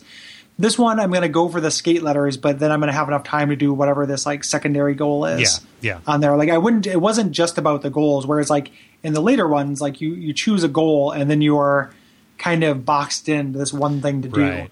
You couldn't multitask. You couldn't really discover. The, the the the goals in like the first three are what people claim achievements are or what you know really well designed achievements tend to Mm-hmm. you know attempt to do which is kind of like how do we incentivize you seeing most of this level so like Right. in, in, in, or, or seeing most of what we're putting out so like there are you know levels where by by unlocking one goal by finishing one goal you open another area in the level that lets you do another one. So I'm thinking specifically of uh, of the hangar where if you collect all the wings and then grind over that. Uh, um, there are two hidden hidden levels in the yeah, hangar. some of them are just hidden levels, which is Yeah. rad. Like that's one of Yeah. the coolest things about this game. But it's like I wouldn't have ground on that propeller blade if I hadn't you know been going after that wing that was up there. So like it was intentionally placed in order to get you to do that. So Right. that, that's part. That's part of the the intention of the goals. But the other intention is just that uh, they are challenging to do, Mm-hmm. and the satisfaction in doing something tough. Right. Like this game has, um, you know, the the thing we always compare things to is Dark Souls, and I'm getting sick of doing it. You know, if you're sick of it, I'm real sick of it. But this game is similarly like really fair in almost every case, right? Like I felt like I knew why I fucked up, like when I fucked up, like when I pushed a combo too long, like the uh, especially the score goals, or I'm thinking about the really tricky lines, like getting up into if you wanted to do all the gaps because you're crazy, getting up into you know the high rafters and the hangar or something like that is legitimately hard to do, and because of that, there's like a sense of satisfaction to doing it. Have you ever 100% of the game? Yeah, Okay, me too. Yep. I 100% of this one and the next one, and then the fourth one is the first one I didn't Right. do. Um, Yeah. Yeah, so it's about exploration. It's about um, like mastery. Mm-hmm. You know, like it's about learning a skill, and the game eases you into that in a really kind of elegant way because when you start off, you don't have the tools to do everything. Right. Like you have to increase some of these stats. You know, and uh, buying tricks is always optional. Like that can make things easier, but you never need it. Mm-hmm. But you do have to increase these stats, like your your hang time and your ollie and stuff like that, to get to some of these places.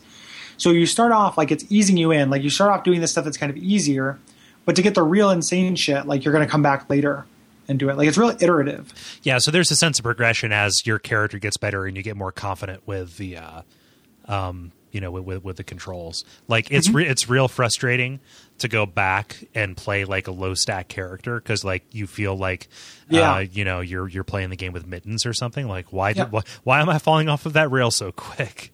The kind of empowerment um, that it has, it reminds me of, and uh, we're so close to being able to do this for the show, and I'm really happy. Is like going and playing Crackdown, Yeah, yeah. and then playing it again and having without all the gravity orbs. Right. and so or the agility orbs. So like uh, you're you're just you're useless, Right. And it's like a terrible feeling, and you it's just it happens very subtly that you become like this kind of empowered skate god that can do like I love how you can really you can effortlessly do nine hundreds, which for Tony Hawk that was like a huge deal that he was able to do it, and also as a name trick for him. But eventually, like I can just do nine hundred degrees Yeah. um, you know, no problem because I'm I'm I know how to get the speed for one, but then also have the stats to to carry it. So you say that like the game is fair in you know most of these most of these regards. Me- mechanically, like there's no there's no point where it feels like something is my fault. But there's one thing that I really dislike about this. Cars, cars. cars, car, cars, Yeah. cars suck. Um, uh, additionally, the, uh, the the tournaments, Oh, yeah. So I, I like the tournaments. so I like the levels. I really like the levels because they feel like okay, you want to skate, we're going to give you like skate heaven right here, and you can go do this awesome thing however much you want. However, like it always feels so arbitrary where you can have a really good run with no bails and then just by the random number generator somebody ranks above you. it's not totally random. So like one thing, and I had to research this. So like I understand where where you're coming from. Um, one of the things that they're taking into account that I didn't take into account when I was younger is how much of the level you're using. So like if you go to the area that you, they like want you to expand on your strengths. Like if you're a vert skater, you go right for the half pipe in uh, Marseille, France Yeah. then they want you to go over to that area with the picnic table and the pool and stuff like that. Mm-hmm. And that's another thing that's going to factor into your score Right. as well. So like I and I wasn't always good at doing that. So like I will agree with you that it's a weird hidden like maybe if they let you had a breakdown Mm-hmm. at the end it was like you get a 9 for your score, a 9 for, you know, not bailing and a 4 for your level, com- you know, for variety or whatever, however Yeah, they want to yeah. call it. Maybe that would solve that problem. Um, the series did away with these. Yeah. So like history has proven you right. Like the series decided that they didn't want skate contest either. Like I like the levels. I like the I like the places that are designed specifically for that. Like as somebody who Skate likes Street is so good. yeah, like the like the yeah exactly this the, the Skate Street Yeah. one is probably my favorite level in the game. Yeah. Um, Um, aside from the school, I really like the school. yeah, the school is wonderful. Yeah, but uh, but yeah, just like like like those are kind of a, a real bummer for, for for for me, just because like not so much because I don't know how to maximize my score. Like you know you can hit you know the like the the mid nineties pretty pretty easily if you know what you're doing. But just kind of mhm. like there were there were times where you have no control over how well anybody else does, which you shouldn't. But just kind of like it's almost like a rubber banding thing where like we don't want you to win this one this easily, so we're just going to put somebody above you. Well, you just have to. You don't have to get first place to move on, right? You just have Right. to place. Right, right. But if you're going So- after the money or something like that, Yeah. like like you know, it's like sometimes sometimes that that that gold place or that that you know, that that first place gold medal prize would be the difference between you moving on to the the, the um, area after. The, Right. the, like, the, the level after it because each level is unlocked by your career you know cash Right, your career cash total, which I love, is modestly one hundred and fifty thousand dollars. right So it's like your career, and that's when you retire because your knees are shot, and, and that's it. for you. because your knees Take are that, Eric Koston.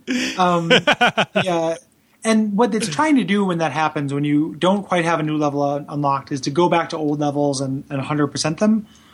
Um, getting the one thing I don't like in this game is the getting all of the cash. Mm-hmm.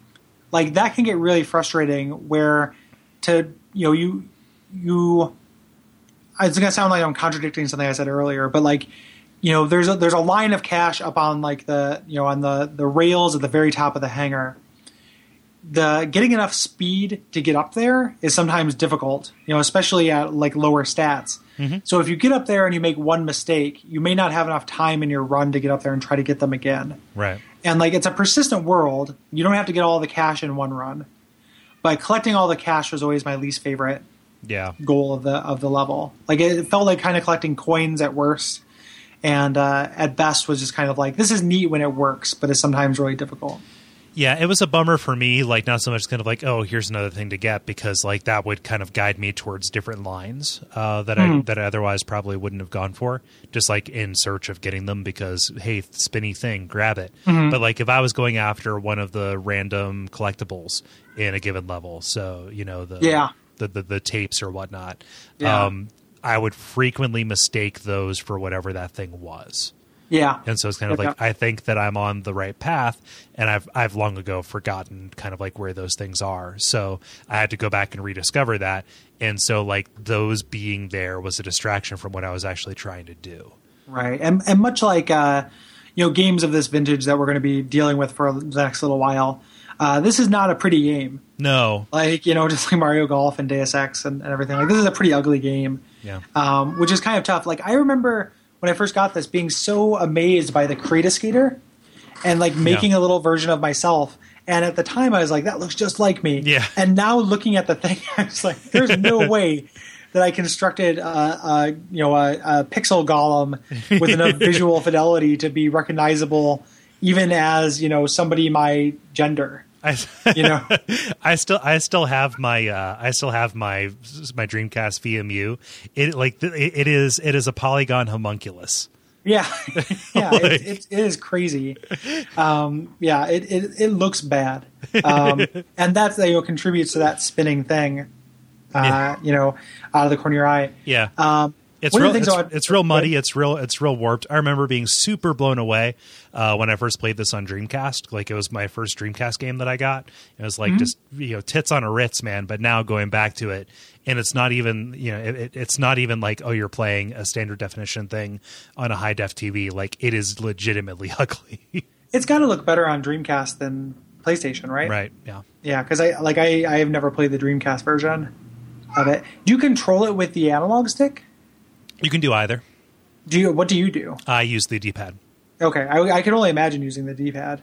Yeah, 'cause- Um, because the the Dreamcast analog stick is the worst. Well, and just I can't imagine it controlling well with an analog stick. Right. You know, like you need that kind of precision. Like a lot of moves are double taps. Mm-hmm. So, um, one of the things we touched on a little bit, as I, I want to talk about a little more, is the uh, the hidden area Oh yeah. thing. That's awesome. Yep. Like, I mean, we we I've we've said it a bunch of times. You know, like the WAF uh, WAF parallel. Like the best reward for playing a game well is more game. Right. and like you know figuring out how to unlock these areas figuring out how to you know change your environments and kind of unlock just new playgrounds is uh, is really cool Yeah. like it's it's a great uh, great feature of the series that's kind of always been in the series Right. so, Um, so like unlocking the subway rails in New York just by getting Mm-hmm. all the tokens, right? yeah yep or uh, you know i love the the school like you can get into the gymnasium Yeah. you know there which is which is really uh you know really counterintuitive how to do it Mm-hmm. like you'll probably do it on accident the first time Right. before you figure out how to do it. But uh, you know, it just and it stays open. It's persistent, Right. so you can go there and uh, mess around whenever you like. Yeah. You, you can do a grab trick off of the uh, off of the uh, basketball hoop if I remember correctly. Yeah, Yeah. Yep, yep. You're uh, yeah, like a lip trick. Yeah. Um, yep, which is really cool. Mm-hmm. And uh, yeah, we would be because we so talking about. So I think we both agree that it's like really a fun mechanical Mm-hmm. game. Um, if you have you ever played um, like the EA Skate? Yeah. I like that a lot. I've never played that. It, it's it's a different beast entirely. Like Mm-hmm. it's not like high flying, you know, super arcadey. Uh, it, it it does it, it takes advantage of the analog sticks pretty well. Um, Mm-hmm. But uh, yeah, it definitely has a huge learning curve. And for the first, like you have to worry so much more about just not falling off of your board for doing simple things. But when you get into it, um, it you know, okay, this is a bit of an exaggeration, but if you played QWOP, Yeah, yeah, it, it is it is like a very mild version of QWOP. you've seen the QWOP cosplay, right? no, I have not. It's incredible. it's really funny. The guy does it really well, and there's a girl standing next to him with a keyboard. It's really funny. um, the uh, yeah, I, I've always wanted to look at or check out EA Skate, and uh, never just haven't done it. I'm sure it's like seven dollars now. Yeah, for the first it's- one. it's probably first or second one. Yeah, I, I, the one that I played was Skate Three. Um, Hmm. It's real good. I like it a lot. I'm interested. Yeah, Um, so a couple of like kind of pan things about the game. So we you know, we talked we talked about it mechanically. Um, I think we both like the levels. I don't like the anything with cars. no, you can't see behind you. Right. So you can really easily be like finishing a trick and manualing and have a car hit you. that sucks. Yeah, Um, that is not acceptable. yeah, and they don't beep until after they like they're beyond Until after you. they hit you. Yeah, or Wow. or in the school, it's the the, the the groundskeeper on the golf cart, you know, who Yeah. shouts. That's Have that's stayed out of the way. a have, st- have stayed. oh no, look back. Uh, Yeah. yeah, no, that's a pretty jackassy thing. That that groundskeeper on the on the uh, uh, uh, golf Yeah. cart. Yeah, there are hints of it. Hints Yeah. of, of kind of what, what's to come because Like- it's all the same same culture. Right. Like you know, Bam Margera is a skater. Yep. You know, like he's not just just this like personification of, of Chaos. immaturity. Yeah, he's not just this agent of chaos. He's, he's he's he's not a chaos elemental. Yeah, exactly. like he he is he is a skater, and like skaters like this kind of stuff. yeah. And like one of the things, so I mean, we'll save the big one for last, but like talking about the kind of cultural things that come with this um, is one of the things that was really uh, entrancing to me when I played when I was younger was the videos that you unlock Yeah. Yeah. for beating the game with different characters and with different uh, different modes. Um, and like I would never have watched like, but this kind of got me into watching skating. Like for several years there, me and my like roommates when I was like college age, if the X Games were on, we'd sit around and drink beers and watch the X Games. Yeah. You know, it was crazy. Like that was never how I saw myself. Like, and here I am watching sports on TV. watching extreme sports, which you can make any sport extreme by by having "Play with Me" by Extreme on in the background. yeah, yeah, yeah. No, no. I was at a I was at a public house with my uh, with with with my older brother here recently. He was in town, and uh, we were eating fish and chips and drinking beer.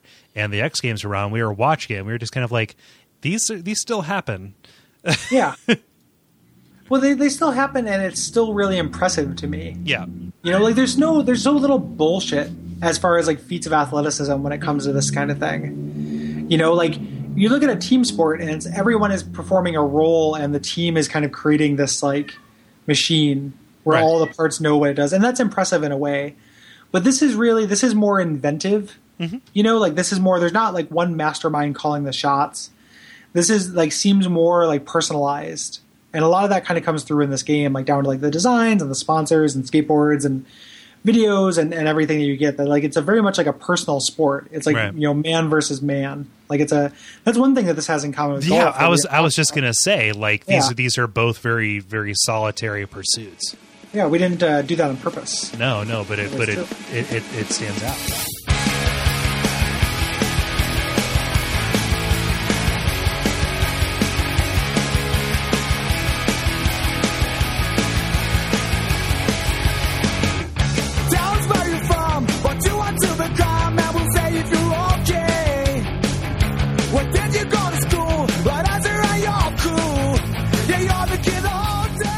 And then the other thing being uh, obviously we'd be remiss not to talk about the soundtrack Oh fuck, man.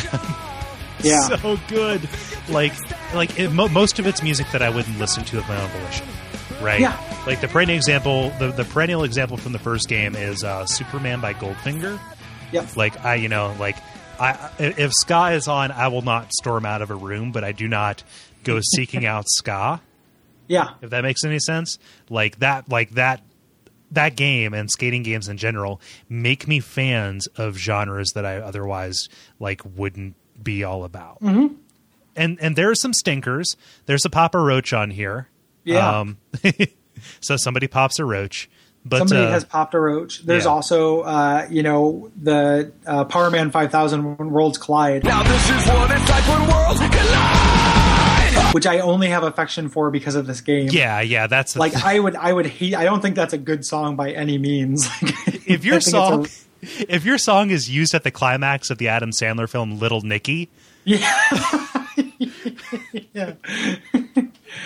uh, is that is that actually is that true yes, it is. oh way to watch little nicky jesus christ man! I was like 12 when it came out.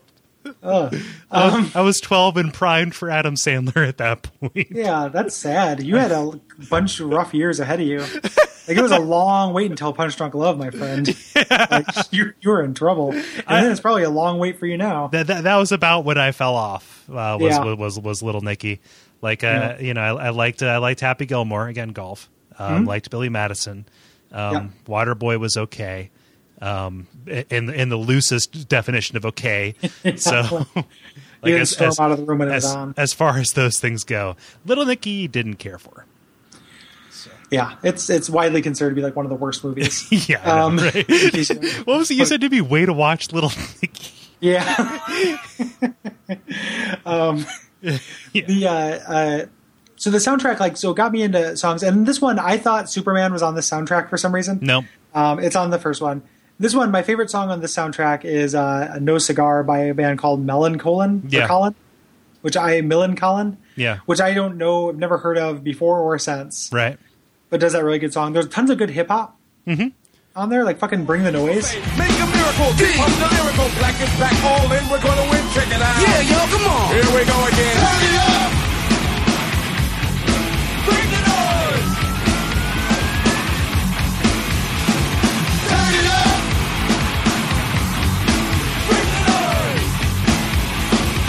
That, that like Anthrax, Chuck D, Public Enemy, Bring the Noise, like that is the best music to skate to. Yeah, Like it just works so fucking well. Mm-hmm. like you're doing, like it just feels awesome. Like you're doing, you know, really huge big tricks, and uh, Yeah. all the songs are timed out to be the right length too. right. I noticed like they're all about two minutes long, Mm-hmm. and uh, it just works out well. Yeah. You know, you kind of like create your own little miniature music videos Mm-hmm. With this thing. Yeah, like Bad Religion, you like that. Like, Yeah. the, like the, that's the highlight for me. Like I like Bad Religion anyway. Like Yeah. you know, like if I if I'm on a real aggressive tear, like I will make a playlist out of like Bad Religion and the replacements. You know, That's interesting because the replacements have some real like I love the replacements, and that's a little bit more Gary like pop friendly yeah, music. The replacements, yeah, totally. They've got I mean they got some stuff that's angry, but then they've also got like yeah, Waitress in the Sky and stuff. yeah. They've also got like Alex Chilton, but I, I always kind of Yeah. I always kind of lump them in with that. You know, Mhm. kind of like punkish. I guess they're pretty they're they're they're pretty uh, polished to be punk, but Yeah, Yeah. They're, they're like a harder REM. yeah, yeah. Um, yeah. Um, but the- uh, like Swingin' Utters, like the five lessons learned, that's really how does that good. one go? Oh man, it's got that. It's got a guitar riff.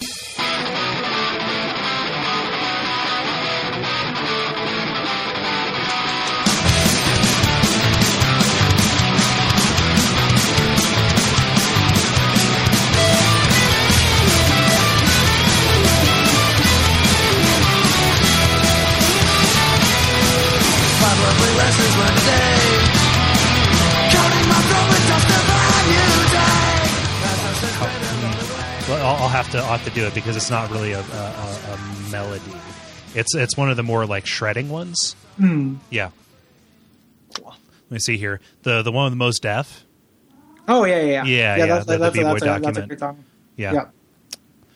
Yeah, it's it's all a bunch of good stuff. Like the like the like the like the hit to miss ratio. Like in going back through and like reviewing these, so I could fail Mm-hmm. to bring up that swing and utter song when you asked me for it.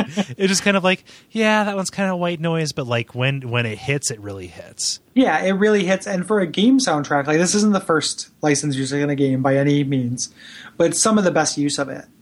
You know, um, and this was this was two years prior to uh um two years prior to vice city yeah, yep. Yeah. And uh, you know, was was this a contemporary of Crazy Taxi?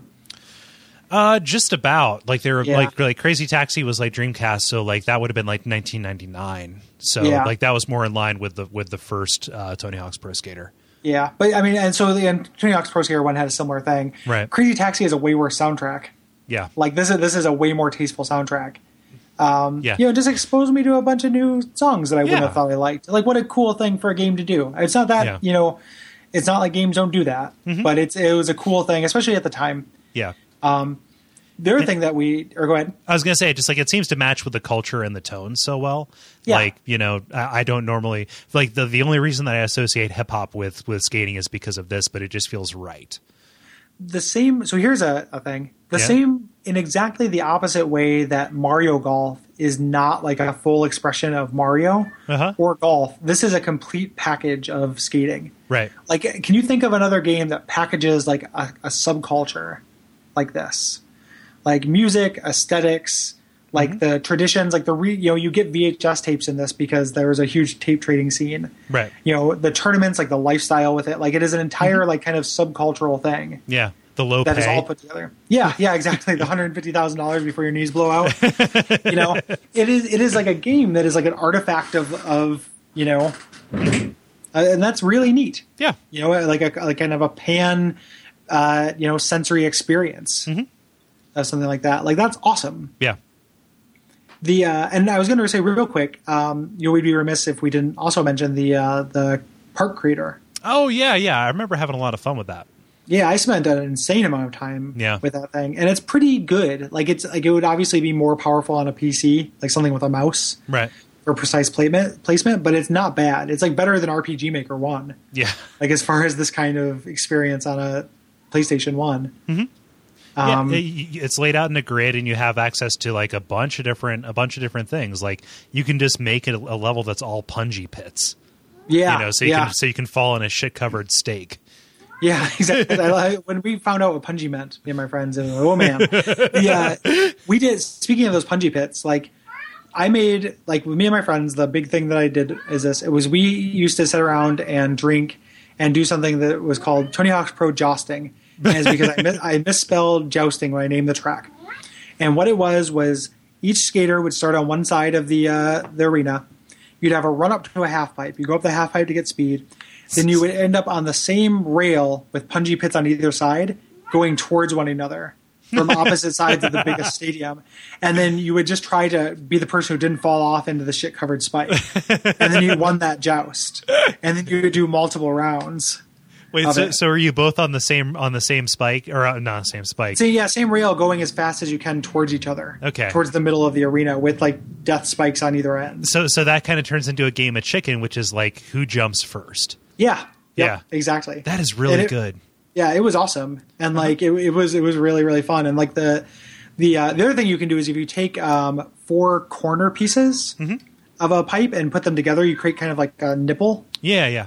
Shape thing, and if you get on that, you can uh, grind on it and just spin like, like really really fast Yeah. because it uh yeah Um, and you, uh, yeah. uh, So, so this gets at something that I didn't experience this time, but is totally a true thing. The multiplayer, like the modes that they put into this, work really, really well. Like, yeah, there is like score attack, but they're like like horse or uh, what- Yeah. what, was it like the like the graffiti, the tagging, you know? yeah Like, yep. yeah, the uh, the horse is really clever. yeah, Like the just you know just what is the risk you're going to take to do a better trick than me? Mm-hmm. You know you have to push your abilities just a little bit further in order to like bump your score just above. right.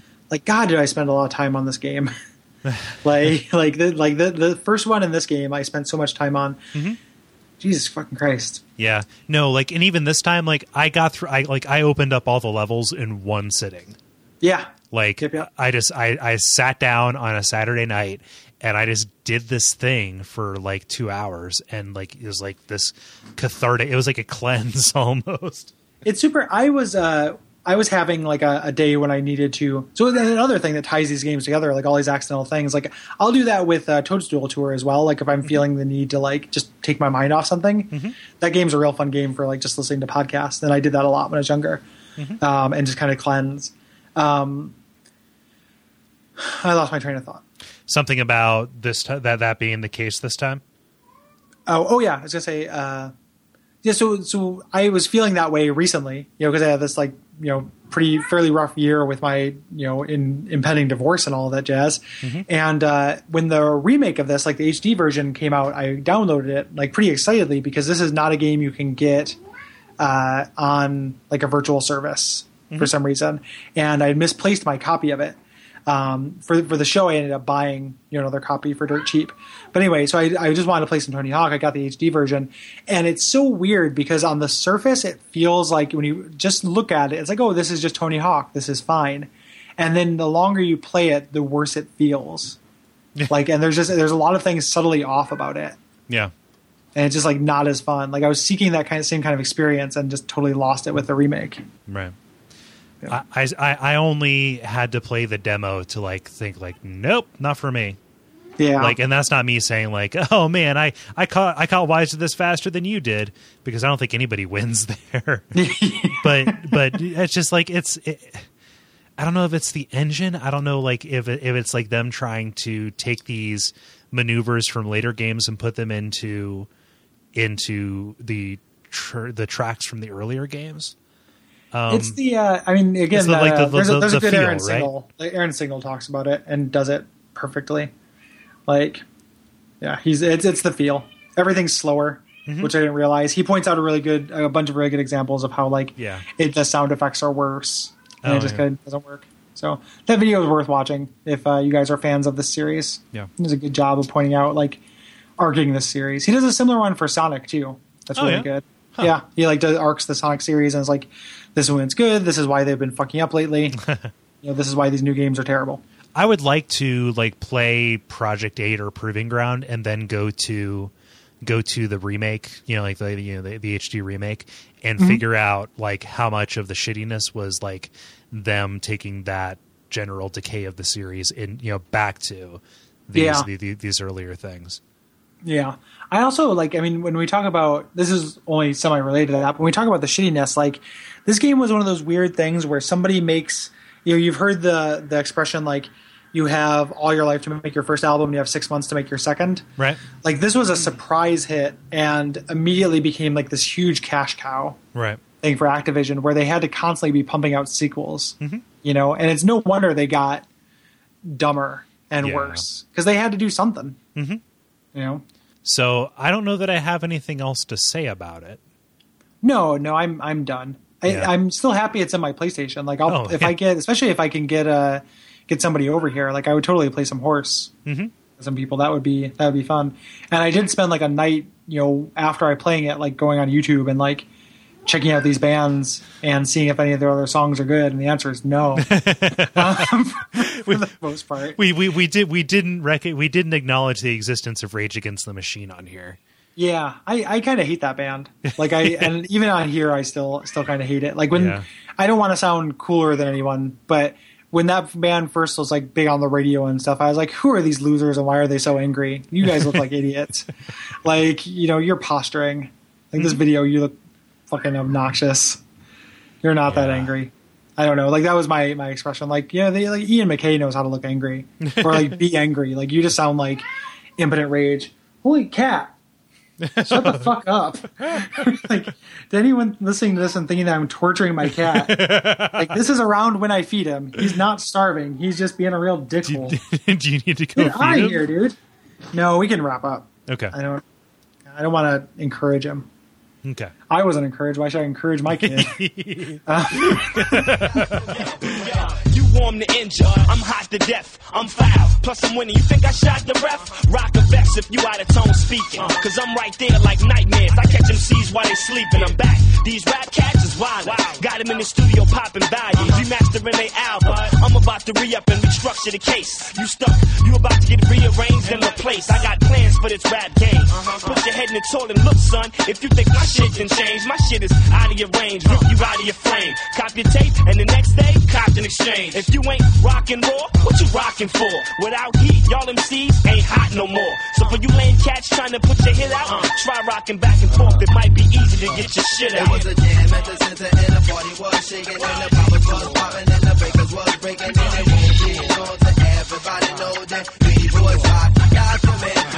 So you've heard what we have to say about uh, about this game. Uh, we put out a call for responses, and all of them had to do with Tony Hawk. So that's why we didn't have anything with uh, with, with with Mario Golf. Um, you know, the, the the intention was to do like game responses for that, then you know game, then responses for that.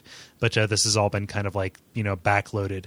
So yeah, Well, It's kind of interesting. We never like we some games we'll do and we're like we know this is going to get a big response from people, Mm-hmm. and some games like this, like I thought this was a pretty beloved series. yeah. But uh, apparently, you know, nobody had anything to say about it, and maybe you know, maybe they people like it, but they're just like, eh, Like it, it, it- it- like there, there's really you know it is what it is, right? yeah, Yeah. yep, it's all on the page. Yeah. So Um, so look- what does what does Mr. Awesome name have to say? Uh, J. Travis Woodside of the the Saxville Woodsides um, says, "I hate skateboarding. Skateboarding. I hate the culture surrounding it, and I hate that my twin brother got so into it that the curb outside our home was perpetually covered with wax. Ugh. But I love Tony Hawk 2.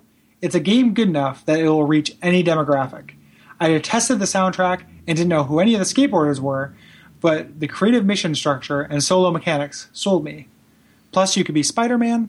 He's pretty good at skateboarding, just like a real spider. we didn't mention unlocking Spider Man. Yeah, yeah. I, Also neat. how do you do that? I forget. Like his, his special moves were real cool because they involved the web. Yeah, um, it's uh, you. I think you just beat the game once. I think you have to hundred percent it to get the cop, Right. but uh, I think you just beat, or no, you beat it with your own character. Oh yeah, yeah. Create a character and beat the game. You get Spider Man. Okay. Yeah, that was fun. There's also a level called Skate Heaven, which is like Rainbow Road, but for Yeah. skateboarding. Yeah, it was super fun to try to get into that volcano. Yeah. that's in the middle of, of space. But Mm-hmm. yeah, that was really fun. They have kind of a they start a history of doing these kind of creative last bonus levels, yeah. um, which are real fun. And that helicopter drop thing, which is like somebody could really do that. I wonder if that's ever been done. Right. Like, which is insane.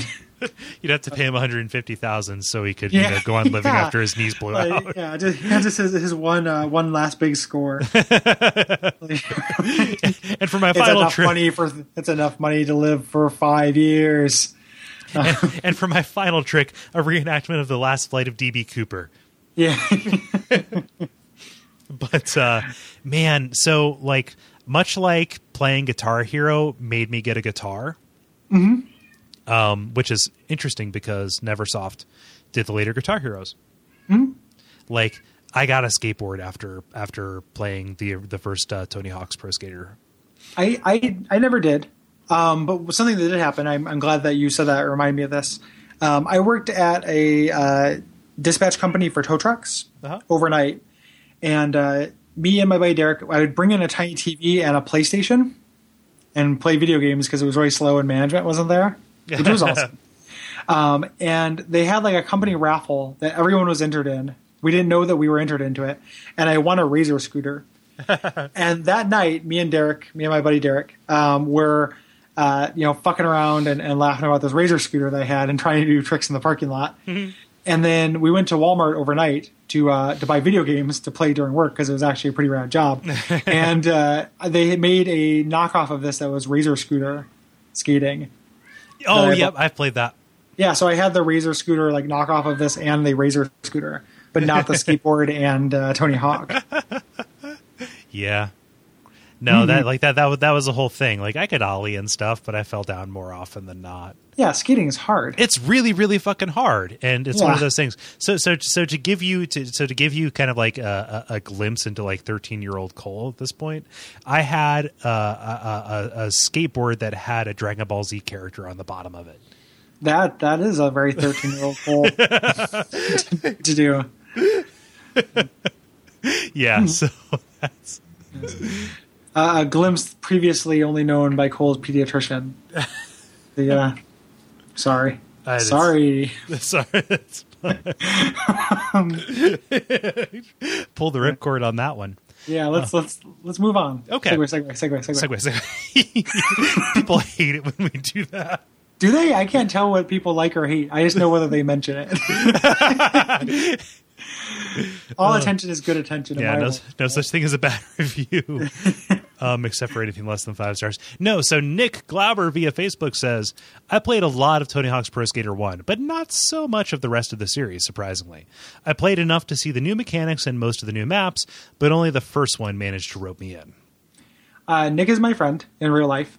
He is. Uh, uh, he was on an episode of Bonfireside Chat and everything, and this genuinely surprised me. Like just knowing Nick, I always I walk around assuming like, oh yeah, Nick was really into Tony Hawk, and then realized based on this that I wasn't basing that on anything. like I just I just was like, yeah, of course he was, Yeah.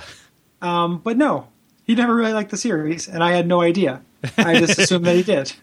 Is is that is that like when uh, uh, like in our, in our case my my my grandma for for some reason people got the impression that she liked collecting frogs, you know, frog memorabilia, you know, just like oh here's a cute clock that has a frog on it, and here's a you know here, here are some you know stepping stones for your garden that look like lily lily pads, and then finally she just kind of like I don't want these frogs anymore, and just kind of like and then it turned into but I thought you loved. Yeah, Yeah. It's always sad when that happens, but it's kind of a blessing when you know somebody like that. Oh yeah. Because you can just like just I'm just gonna go find some with a stupid fucking frog on it. my my first uh, girlfriend in high school was like that. Like she, and it was with frogs. So she was, she was, she was there, there's a lot to be said about that whole relationship, but like the, uh, it was problematic in many ways. But that was one of the things. Was like I was just like, well, this is easy. Yeah. Um, yeah, no, it wasn't like that. It was just kind of like he's into skating in real life. He he's a lot younger than I am. I forget that, so I wonder how if that might have something to do with it. Um, He's roughly Well, my I mean- age, right? uh, I think he's a little bit younger than you. Oh well.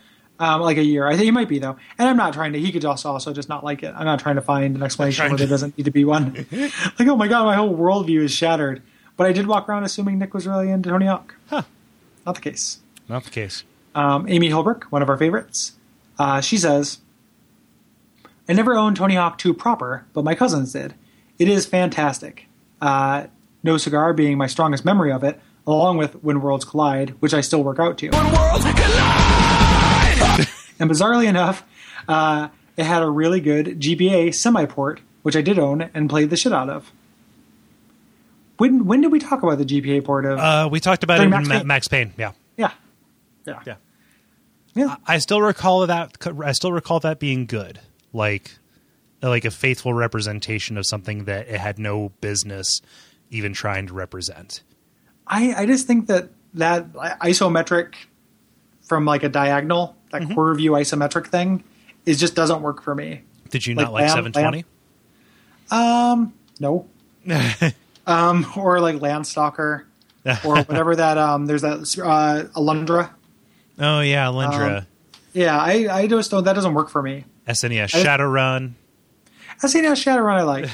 uh, clearly, Earthbound. Uh, Earthbound only does it in one area. um, you know I'm just, that. true. I'm The, just uh, trying to catch you. In general, it doesn't work for me. Okay. In general, mm-hmm. but doesn't mean it always doesn't. Yeah. But the Game Boy Advance version of it got good reviews. Like I bought it and played it, Right. so I was definitely interested in it. But I, I just remember it not working for me. Yeah. Uh huh. And finally, James Robinson via Facebook says, I remember Tony Hawk 2 being on the big screen in a few pubs at the time. Considering that you don't see many games in drinking establishments, I would consider that to be a testament to TH2's pick up and play style. Man, This- I'll go to a bar with that. Yeah. Although this may just be me with my specific uh, physical and mental maladies, but uh, I can't imagine a quicker uh, recipe for motion sickness. Yeah, I wouldn't. I don't think it would do it for me. I think I would be fine with it. Yeah. Yeah, Especially Yeah. on a big screen. Yeah. yeah. Hmm. Well, you you could I could play it and you could face me, and I could pretend to pay attention to what you're talking about while Uh, playing Tony yes. Hawk. Well, you can do that. Like it's Sure, it's, dear. it's it's it's it's yes, you're Yes, dear. Cyclops, I'm sorry, dear. Yes, dear. On the record, dear.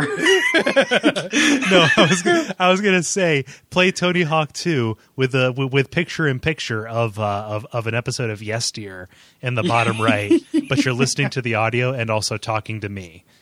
Oh yeah, that would truly be when worlds collide. yeah, no, like, but but it very much is like it's a it's a like a what is it delta wave kind of game. Like Hmm. it, it only engages a certain lobe of your of your head. Uh, Yeah. That that like you you only have to half be paying attention to it. Which is a uh, podcast games. Yep. Yep, and th- and they're great for that. It's like what Lumines would be if it wasn't, uh, uh, you know, so Yeah, mu- synesthetic. mu- Like, if- music- if the sound based. wasn't so, yeah. Yeah. Mm-hmm. Cool. So, yeah, so thanks everybody. So yeah, thank you guys very much. Um, as we said at the beginning of the show, um, just in way of admin stuff, and we're going to harp on this a little bit. We're not going to spend the exact same amount of time as we spent at the beginning, but just let you know. Um, the big biggest thing you can do to help us out uh, right now would be to go to that Kickstarter Right. page. So uh, duckfeed.tv forward slash Kickstarter will take you there. Um, please help us do the live show. Yes.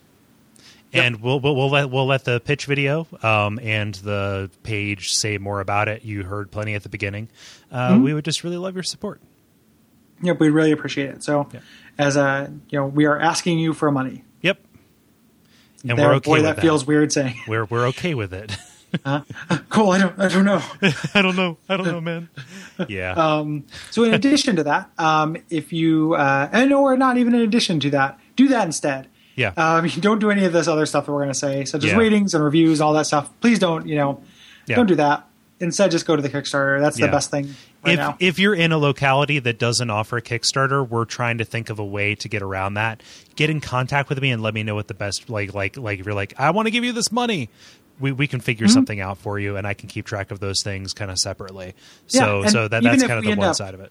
Right? And so it still counts towards us getting our goal because, like Kickstarter, you have to make your goal to get the the money. Mm-hmm. So what we'll probably do is get the money from you somehow, and then we'll donate it in your name. Right. You know, um, it'll still all work. You'll still get all the same stuff. Yeah, and you Um, you won't have to account for like the fees and stuff. So if you PayPal it to us, and there's you know and there's a chunk taken away, you're still going to be considered having done the Yeah. full amount. So that's Yep, fine. yep, absolutely. Yeah. Um, Yeah. So you know you can do do all that stuff, but mainly Kickstarter. Yep. Um, listen to our other shows. We've gone on about those Yeah. at length. Um, so let's talk about instead what we're doing next. Yes, yes. So next, I'm very excited about this, as you are too. If your Mm-hmm. Facebook posts are very uh, are, are, are any indication, we're going to be doing a two part episode about Deus Ex for the PC, Yes. which is uh, which is steamable and it's also go- goggable. Yep, steamable, goggable.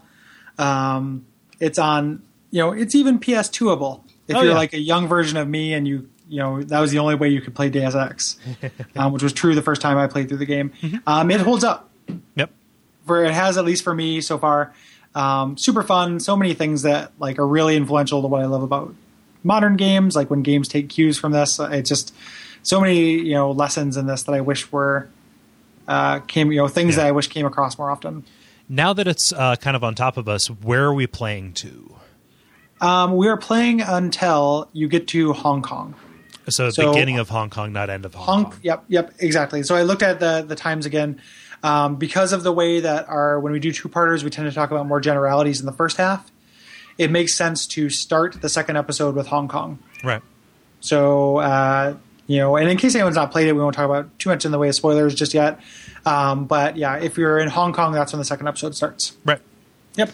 Um, after that, we are doing Soul Blazer for the SNES, um, a game I have played, but it's been a really long time. It is an overhead action RPG, um, one I really uh, remember enjoying. And uh, Murph Murphy recommended, I think, in person on Bonfireside Chat. Mm-hmm. Um, is how this one got to our radar, even though we've been kicking around for a while. Right. And uh, yeah, looking forward to that. Have not started it yet, but it's available via Google. And then we've just finally uh, figured out what we're going to be doing for our uh, 50th episode, which Yeah. is Castlevania 3. Yep, we've never done a Castlevania game before. Um, it's it's you know huge deal. Castlevania is wonderful. We we didn't want to do Symphony of the Night because it'd be a two parter, and we just did a Metroid game. So uh, Castlevania three Yes. for the SNES, episode fifty spectacular. For the SNES or the NES? The NES is what I meant to say. There we go. there You we knew go. what I meant to say. You were just trying to get me. To, you were just trying to punish me. No, that. no, I wasn't. I wanted to be entirely Oh. clear because there may be some something Oh, that, yeah, uh, yeah. You're right. Sorry, I, I thought the worst of you, dear. That's um, the uh, expect great music oh, yeah. during that episode. yeah. That game has wonderful music. Um, and again, we say this every once in a while. Um, that's all we have planned, other than one game for the summer and the game for the live show. So your suggestions are valuable. Yes, they are. We, uh, you know, we, we have that list and we and we consider it when we're looking at uh, when we're looking at uh, what to do next. Yeah. Yep, yep. So uh, yeah, go uh, go to duckfeed.tv forward slash contact, suggest a game. Um, in the meantime, what else can they do, Kole? Um, they can uh, give our Kickstarter a look and maybe kick us a couple of bucks. Yep. Um, they can do that. They can, uh, you know, get over their prejudices for turn, uh, you know, turn of the century, low resolution, uh, you know, 32-bit games, and and find the, the nuggets of, of goodness within, um, or don't. In the case of Mario Golf, Yeah, um, and then go to more attractive-looking systems. you know, or uh, you can uh, watch out for fireballs. Watch out for golf balls.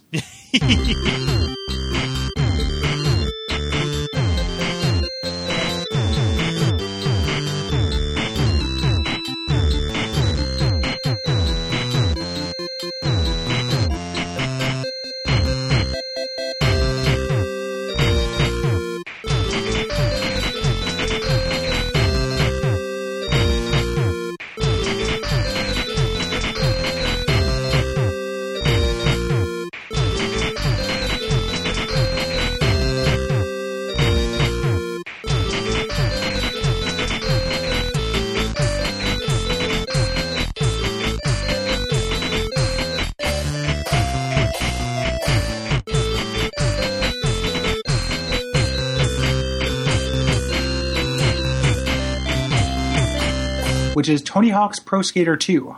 Which is escape. Uh, God damn it! It is a skate. It is a skate.